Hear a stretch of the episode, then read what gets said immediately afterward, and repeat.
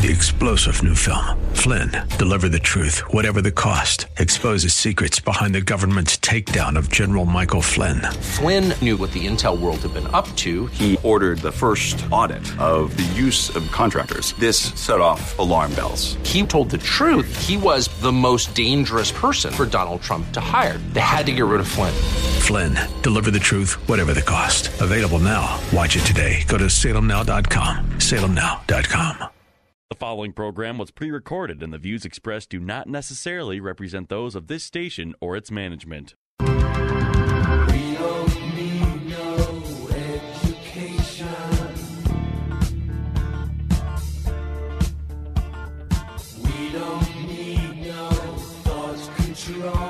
Welcome to Education Nation, where we tackle the biggest issues in American education. School is now in session. Here are your hosts, Headmaster Rebecca Hagstrom and co host Mark Durkin. Well, good evening, and thank you for joining us here on Education Nation. I am your headmaster and host, Rebecca Hagstrom, and it's a privilege to join you every Saturday evening here on AM 1280, The Patriot. I'm joined in studio once again by the producer of Education Nation and my co-host Mark Durkin. And another good Saturday evening yes, to you, Rebecca, yes. as we end the summer here. We're in I August we are end of it. so close. I know our school is actually starting up a week from Monday. It's coming quick. so it is coming very, very quickly. It's it's crunch time at Yes, Liberty. I'm very busy. Yep. Well, as we approach the end of summer, a new school year will begin for the nation's K 12 students. And parents' commonplace concern used to be the academic performance of their children in the classroom, which I would say is probably still an important issue to them. But in just a short period of time, much of the conversation has turned to students' constitutional rights, including freedom of speech and privacy rights. That's right, Rebecca. These concerns are largely focused on the advancement of gender neutral policies in schools. And as our audience may remember here on Education Nation, we did discuss the 2016 firestorm that surrounded Nova Classical Academy, in which gender identity policies and curriculums forced on students raised privacy and bathroom safety concerns for many of the parents, and this led to many families leaving the school. But this certainly wasn't the start of transgender policies making their way into Minnesota schools. In 2014, the Minnesota State High School League drafted the transgender student athlete policy, and in 2015, St. Paul schools passed a gender inclusion policy, which, according to St. Paul Public Schools, passed with unanimous support. Hmm. St. Paul Public Schools offers further comment on this policy in a myths and facts section stating the following quote, these are not transgender policies, they are gender inclusion policies and benefit everyone. Number two, there is no correlation between unsafe school environments and providing equitable access to facilities for transgender and gender nonconforming students. And three, and perhaps most controversial, is this statement that comes directly from the policy itself, stating that in order to be inclusive to all students, the district will, quote, provide all students access to facilities that best align with the student's gender identity, not their biological sex. One of the things that just shocks me about these statements that they made is that second one that says there's no correlation between unsafe school environments and providing equitable access to facilities for transgender and gender nonconforming students. I'm thinking, well, where are they getting their research? Because Right. this is a new thing. Absolutely. so you can't you can't make that statement without actually having put it in action Established and facts, research it yes and so um, it's just interesting that their desire of course is that there wouldn't be any correlation with an unsafe learning environment but they don't know and they're making that statement without really knowing what is going to happen Absolutely. this is an experiment you know this is we're we're setting aside thousands of years of agreed upon tradition and kind of we're in new territory here and so it's really impossible for anyone to say that this isn't going to lead to problems because they don't know Right. Thousands of years versus three to four years. Yes, yes. Hmm Well, joining us in studio tonight to address the advancement of gender neutral policies in Minnesota schools is Renee Carlson. Renee has a wide variety of legal experience. She began her career as an assistant county attorney in Minnesota, having served in, served in both the civil and the criminal divisions. And years following, Renee began her own practice to meet the legal needs of nonprofits and small businesses, as well as ministries, churches, and Christian schools. She's also a founding board member of the North Star Law and Policy Center in Minnesota, which is an alliance of Minnesota attorneys who work to transform law and policy in the state of Minnesota. She is a, also a Blackstone Legal Fellow and an allied attorney with Alliance Def- Defending Freedom, where she has served as legal counsel in recent federal cases. Renee received her BA from UCLA and law degree from the University of St. Thomas School of Law. Renee, I just want to say thank you so much for joining us here to talk about a pretty controversial topic on Education Nation today. Well, it's good to be here with you, Rebecca and Mark. Thanks for having me. Yeah, it's great. And we know that this is a an area that you are pretty passionate about. I've spoken with you privately about this a number of times in the past. Um, you're the person who made us first aware of the Minnesota mm-hmm. State High School League wanting to add these gender neutral policies um, to their work. And so you've you've really researched this quite well and you are quite knowledgeable about it. oh, thank you. so we're very glad to have you in here. But it's really our first time actually having you on the show to talk about this before. And so would you mind just telling us a little bit about the legal work that you do here in Minnesota and why it's important? Sure. You reference a couple of things I do in my bio. So, as you stated, I'm an attorney in private practice, and I do work with a lot of nonprofits, both secular and religious organizations. I work with churches, ministries, schools.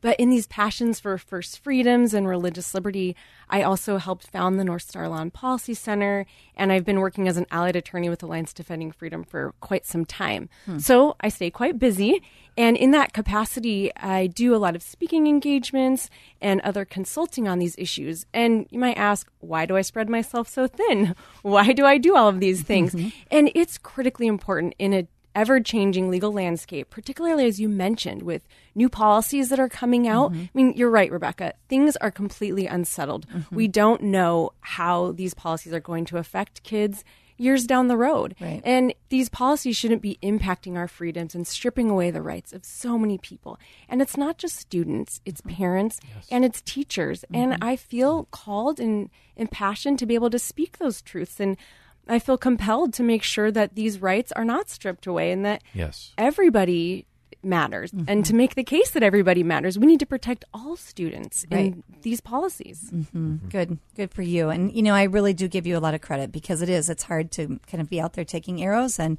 well, um, a lot of people don't want to speak out on this topic, and yet if you look at people's concerns, there's quite a few people that are concerned about this. Absolutely. Even people that wouldn't consider them religious in any way. Absolutely. Um, but you know, changing tradition so quickly and easily is not something that we should be doing lightly.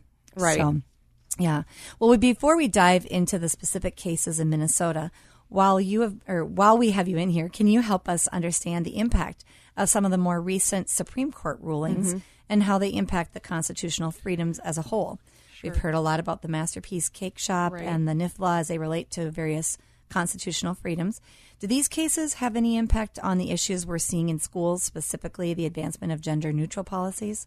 Well, I'll start by just talking about a theme that we're seeing. And something we're seeing in those Supreme Court cases is absolutely relevant to gender identity policies. Mm-hmm. We're talking about tolerance here. Mm-hmm. But the thing that's new in these cases is the idea that tolerance is a two way street. And I guess mm-hmm. that's kind of a misstatement. Tolerance is not new. And the fact that tolerance is a two way street is not new. But we've had such progressive policies in Minnesota that mm-hmm. we don't seem to be having this two way street. Right. And in both of these cases, we see that the government tried to force people of faith, they were Christians in both instances, to act in ways that violated their consciences. Mm-hmm. mm-hmm. But in these cases, the court said that attempts to violate First Amendment guarantees are absolutely not okay. Mm-hmm. We're talking about freedom of speech specifically and religious expression particularly. And you're probably familiar with the cases and your mm-hmm. listeners as well. We look at Jack Phillips. He's um, created creative professional, cake baker out of Colorado. Well, he was punished by his state yes. for living out his faith and his belief that marriage is the union of one man and one woman. And in fact, he's being attacked again. Yes, hmm. And then we look at the NIFLA case, which is a case out of California. There was a challenge to a state law that actually forced pro life pregnancy centers to point the way to abortion. So in both of these cases, the court is saying to us that people of faith shouldn't be banished. I mean, mm-hmm. actually, people of faith belong in society too, and they're important. And as you may know, as you brought up the cases, you think about Justice Kennedy. He's the one that um, that wrote the NIFLA case. He had some very powerful statements in there along the lines of tolerance and that it's a two way street. I mean, in that regard, he said that the necessity of free speech for generations to come is important. And he explicitly stated governments must not be allowed to force persons to express a message contrary to their deepest convictions. Freedom of speech secures freedom of thought and belief. So, mm-hmm. again, we kind of circle back to this mm-hmm. theme that transcends beyond these cases and hits us to the core of these gender identity policies. Tolerance is a two way street. And if we want to have these freedoms ourselves, people need to realize that they need to extend them to other people. And that's what the court's saying. They're essentially reinforcing that sentiment here. And the most important thing to remember is that it's not discriminatory to have respectful and peaceful conversations on matters which we disagree. Right, right. Well, and and then you also have to ask, you know, whose decisions or whose ideas are the ones that get valued. If we're not going to value freedom of speech and freedom of religion, then someone gets to decide what is allowed to be spoken and what isn't allowed to be spoken. Mm-hmm. And who is that person and who is that group of people? It's the loudest people, the people who scream the loudest. And so that's where, uh, as you say, the important piece is for everyone to have an opportunity to speak and, and carry out their heartfelt, um, religious practices and their, and their, their freedom of speech and that type of thing. Right. I think, too, there's a friction in society because we saw over much of the last decade, too, this expression freedom of worship versus the freedom of religious Right. expression. So when class show on that. protections, exactly, Mhm. and when class protections are starting to cover behaviors, that's in an indirect way of silencing the freedom of religious expression Mhm. because your religious belief contradicts this behavior that has a class protection. Right. Yeah. Mm-hmm. And you know, speaking of friction, I mean, Minnesota is certainly a unique state, and these policies are being adopted quite swiftly here in the state. But it's ironic because we have local control. You know, when I talk to other attorneys in other states, they're astounded by the deference given to boards and other administrators with respect to these policies. It's it's completely local. But I would say that in Minnesota, particularly, since Obergefell culturally has had it culture has had an exponential shift towards normalizing same-sex attraction and transgenderism. So the culture here actually isn't too much different than a lot of places across the country that are fairly progressive. And we're mm-hmm. seeing that as you said, you know, only one view is accepted, and that's these gender identity policies. Yet we have science and medicine and psychology, and the verdict isn't out. It's mm-hmm. unsettled, mm-hmm. but we're forcing these policies on people, and they're really inhibiting the rights and freedoms of all people. You know, I've been reflecting on this, of, of course, the last couple of days, knowing I was coming in, and I kept thinking of the phrase Minnesota nice. and I think, where is that here? Because reasonable people, people of good faith, can agree to disagree Yes. and should do so peacefully in a diverse society like ours and in a diverse state like ours. Mm-hmm. Well, and that's I think that is actually one of the problems is that then you end up again with the people who are screaming the loudest and the Minnesota nice people not really wanting to have to Right. to scream back. I mean, we are nice generally pretty nice Very people here reserved, in yeah. Minnesota and pretty reserved in Minnesota, yes. And We need, we need to remember common sense and all students matter. That's right. Mm-hmm. And there's nothing wrong with that. right. You know, in focusing on these gender neutral policies, uh, Renee, what is driving them? And is there some basis in the law for enforcing these policies both at the federal and local level? The basis is shaky at best, and I'll start talking with the federal level. There's been a lot of controversy, as you probably both know if you're following this, with respect to the interpretation of Title IX. That's kind of the genesis of this issue, at least in the past couple of years. And Title IX is a law relevant to schools. For the listeners that don't know, it actually relates to discrimination and particularly matters of sex discrimination. Title IX says that schools cannot discriminate on the basis of sex. However, the Obama administration aggressively asserted through various letters and state agencies that the word sex in the law should be interpreted to include gender identity. So schools were confused, not knowing what to do. And then on top of that, they were threatened by loss of federal funding if they didn't comply with that definition and create gender neutral policies, which include the transgender policies that allow students of the opposite sex to access private facilities like locker rooms, restrooms, and showers, but not based on their biological sex, based on their gender identity. Now, the current administration has since rescinded that guidance early on, mm-hmm. and rightly so. I would mm-hmm. assume both of you would agree with Yeah, that. we Yes. talked Because, about that. Yeah, Title IX specifically states, and you, you may know this already, that schools can maintain separate facilities based on sex. And here's something that I think you know we need to talk about when we're talking about Title IX.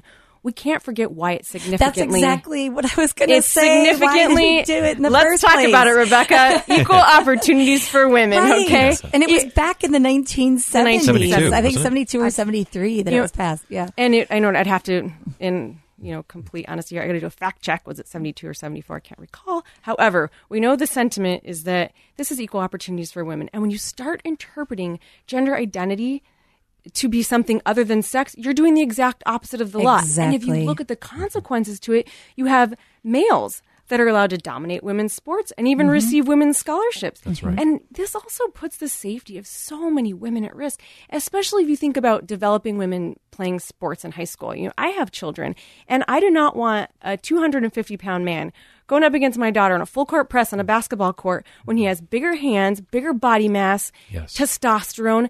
That's just plain unsafe. So it's it's ridiculous. And again, you know, what's the take home? These gender identity policies are a drastic shift where we're no longer relying on biological reality to determine whether we're male or female. Mm-hmm. We're relying on personal perception. Yes. We're relying on what somebody thinks they are. So naturally, courts across the country, with respect to the federal level, are going to be divided on this issue and quite confused when mm-hmm. they shouldn't be. We should be looking at the explicit language of Title IX, the legislative history of Title IX, not what we'd like it to mean. Right, right. Well, that gives us a feel for where things are at the federal level. How are these laws being implicated in the education system in Minnesota? Are there specific examples that you can cite where gender neutral policies are being implemented? Great question, Mark. Minnesota is a little different from federal law. In Minnesota, we have anti discrimination statutes, and in particular, we have laws under the Minnesota Human Rights Act, as well as local law and case law. Um, as well as local ordinances. And in Minnesota, again, we go back to that local control.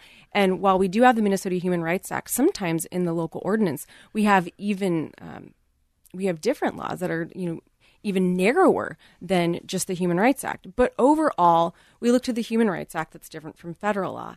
And in that regard, uh, the Minnesota Human Rights Act does protect sexual orientation as a prote- sexual orientation is protected under that law, and that does include gender identity. So what does what does that mean? You know, for your listeners in plain language, that means that just like you can't discriminate on the basis of race, religion, sex, disabilities in certain contexts, and particularly the law speaks to public accommodations, you can't discriminate on the basis of sexual orientation and gender identity either. But and this is the big but for the listeners out there. That same law provides express exemptions to schools and other religious organizations, which allows for specifically separate spaces based on biological sex. Now, that law says specifically with respect to the gender identity, with the sexual orientation provisions and anti discrimination provisions, that shall not apply to such facilities as restrooms, locker rooms, hmm. and other similar places. So we have to ask ourselves why are we forcing these policies on schools, risking students' privacy and safety, or forcing good faith people to violate their beliefs or their conscience about matters of human sexuality when the law doesn't require us to do so? There's latitude. And you know, briefly while we're on this topic, I can also say that the Safe and Supportive Schools Act is something else to keep your eye on. Your listeners may know that as, as the Minnesota Bullying Bill, and that's also used as a basis to support some of these specific gender neutral policies. Right. Right. Right, and and you know when you think about that, um, um, there are quite a few rights that are at stake um, when those policies are implemented. And I know we're already getting short on time. We only have 10 minutes left. So I'd like you to just talk about that. Um, Renee, can you talk to us? What, what are the rights that are at stake when these policies are enforced? Sure. You know, and it might be helpful just for some context to mention a few of the instances in Minnesota that we see these rights being implicated. Mm-hmm. And we see these rights being implicated through the Minnesota State High School League, certainly, with being able to allow boys on girls' sports teams and not being based on biological sex but gender identity. We mm-hmm. also see it in the in the Minnesota Department of Education's new resource out, the mm-hmm. toolkit. And we see it in one of the most aggressive higher education policies across the country at this point, or draft policies, I will say, um, by the U of M, which is going to force people to use preferred pronouns. That means if you have somebody that is a singular person, but they feel that they identify with the pronoun they, then you must refer to them as they, and that's compelled speech. So that's one right that's certainly implicated. We have we have freedom of speech, and freedom of speech isn't just the ability to say what you to, to have free expression. It's also the ability not to say something. It's the government not forcing you Mm-hmm. to say something you mm-hmm. disagree with, particularly if it violates your conscience. It's that two way street again that you were talking Right. about at the beginning. Mm-hmm. Right. And with that last one at the U of M with the pronouns, mm-hmm. realistically, how is anybody supposed to even know? and for some of these individuals, their gender in their in their minds changes by the day. And so who and who could possibly keep up with knowing which one they are that day? And so I find it just logistically um, so complicated. How could it ever even be enforced? Sure, I think that's that's one of the common questions of many people is what's happening to the common use of language Right. here because we need to all be on the same page particularly in education when we're referring to people using pronouns how are we supposed to know what somebody means if we don't think that a word means the same thing Right. so again that's that's going to be a question that needs to be answered and something that's probably going to be talked about i would assume as that draft policy mm-hmm. moves forward. You know, mm-hmm. moving back to some of the other rights, we've talked Yeah. a little bit about the violation of the right to privacy mm-hmm. of all students because we're considering only one viewpoint when it comes to human sexuality. Parental rights are certainly implicated in these matters by undermining parental authority. And some of these policies may even expose children to matters of sexuality that are inconsistent with their parents' teachings at home, but parents may not even know that these things are going on in the schools. Uh, we talked about discrimination against women, particularly in athletics, and the biological advantage that men have over women. That significantly may impact their positions on teams. We're seeing that there was a, there was an instance in Pennsylvania where a male um, beat a female, I think, in a track meet, and you know that had tremendous implications for the mm-hmm, female. Mm-hmm. And also, one of the biggest things we see here is freedom of conscience and freedom of religion. You know, this is mm-hmm. stripping our rights the way stripping away the rights of so many religious groups with various religious beliefs. But the other thing that people don't realize is that this is also harming people who want nothing to do with religion. And the irony here is that in Minnesota, we have um, an amazing language in our Minnesota Constitution that affords even greater protection for people of conscience than the United States Constitution itself. Hmm. Hmm. Hmm. Mm-hmm. Really? Absolutely. Did, did not realize. Yes. Will you please take that home, write it down. Well, and for our listeners, would you please speak more specifically on the constitutional right to privacy, Mm-hmm. especially since gender neutral activists minimize bad motives and believe that there's a lack of danger as reasons for seeing no harm in allowing people to use the restroom of their choice. In other words, they don't see that it's going to be harmful. Just like I said earlier in the in the district of St. Paul or the St. Paul School District, they said, "Well, we are not going to. We don't think that this is going to lead to any unsafe um, learning environment." Basically, in general, they're saying that about allowing um, uh, males to enter female restrooms. They're saying there's really no danger in, involved. So, you know, what are your thoughts about that, and what would be um, specifically the constitutional right to privacy? Right. Well, Rebecca, I think the way that we need to look at this is that a, a person's motives aren't what we're talking about here. What we really need, because a person's motives, even their good intentions, don't invade somebody else's right to privacy. A person's right to privacy is not contingent on someone else's good intentions. And a person's right to privacy doesn't go away based on someone else's good intentions. And particularly under our current laws, a person's right to privacy is not contingent on what somebody thinks they are. We need to remember that sex and gender identity are not the same thing. Sex means something different than gender identity. Sex refers to innate differences of males and females, while gender identity is currently undefined under U.S. law. So, a clear definition of sex actually ensures opportunities and protection for women and girls when we're talking about privacy.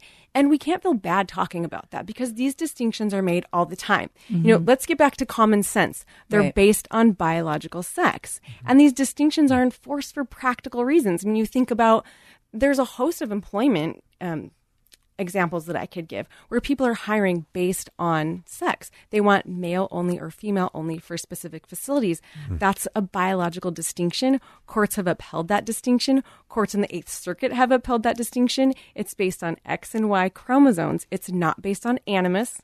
It's not illegal. The Eighth Circuit of Minnesota is supportive of the right to privacy. I mean, and we also see the right to privacy here in common law in the state of Minnesota. And I'll give you an example where we even see it in the criminal laws as a, a last part of this mm-hmm. question.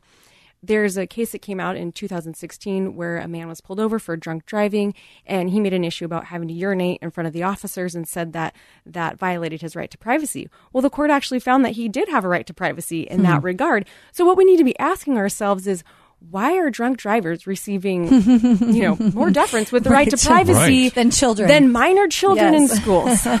Let's Good point. right. So You know, you mentioned earlier too, uh, Renee, about the fact that parents may not be aware of what's going on in their uh, child's particular school district. What can concerned parents or guardians of minor children do to find out more about their school's policies or materials used in the schools? Sure. You know, first and foremost, thinking about these policies, we need to recall that a school has a duty. A school has a duty to protect the privacy, safety, and dignity of all students, and they need to take that duty seriously. And that duty needs to be used in drafting policies that accommodate all students, not just a few students. When we talk about what parents can do specifically who may not know, they can certainly talk to their teachers. You know, the teachers are going to know what's going on in the classroom. Ask them, do you have books in the classroom? Do you have books like I Am Jazz or My Princess Boy, which are books that we see here in the state of Minnesota? Mm-hmm. You can go to your administrators, you can go to your school board. Go to the school board meetings because that's where a lot of these policies are being talked about. And don't feel embarrassed and don't feel hesitant to voice your concerns because these are just common sense issues that protect the rights, safety, and dignity of all students. Something that parents may not know is that they can actually make a legal request to the district asking specifically what is going on with respect to human sexuality, transgender policies in the school. You can even ask something as specific as Do you have I Am Jazz in the school and will you be using it in kindergarten or first grade this year? Mm-hmm. One of the other things that we have in Minnesota is an opt out law. And in Minnesota, that means that parents can remove their child from curriculum that they don't agree with, and they can do so without consequences to the parent or consequences to the student. And we mm-hmm. should keep that in mind. Mm-hmm. Mm. but they have to they have to ask those questions and is there mm-hmm. any kind of a time frame with which the district has to get back to them to answer those questions You know, Do I would know? have to, I'd have to look at the statute to see Okay. if there's any sort of time frame. But really, districts are reasonable in that regard. Mm-hmm. So I would encourage parents to just take the statute, talk to them about it, and you know, come to a conclusion that's best for all people. Because again, Mm-hmm. that goes back to what we were saying today. Tolerance is a two way street. Fine, if you're going to teach that in the school, that at least allow me to exercise more parental authority and remove my child. Because under Minnesota law, I can do that. right Right, right great points great points You know, we're living in the 21st century, but it's obvious we're having the same conversations that our forefathers were having prior to leaving England and throughout the establishment of the early government here in the United States. And, you know, freedom from government intrusion into personal life and conscience was critically important. It's still one of the most significant hallmarks of American government. Yet, the policies now that we're speaking of today, they're truly antagonistic to the belief that we have been endowed by our Creator with mm. certain inalienable rights. And I'll let you go ahead and finish with any closing remarks today. Well, thank you, Mark. Very It's- it's quickly. Great to be, yes, great to be here today. Here's, you know, the take home is that tolerance is a two way street, and we need to remember that. We need to remember that civic dialogue is certainly important. If the government can compel students to say things that violate their rights, to put them in positions that violate their right to privacy, to put parents in positions that violate their rights to parental authority, that's a problem not just for the people experiencing those violations, but for all of us.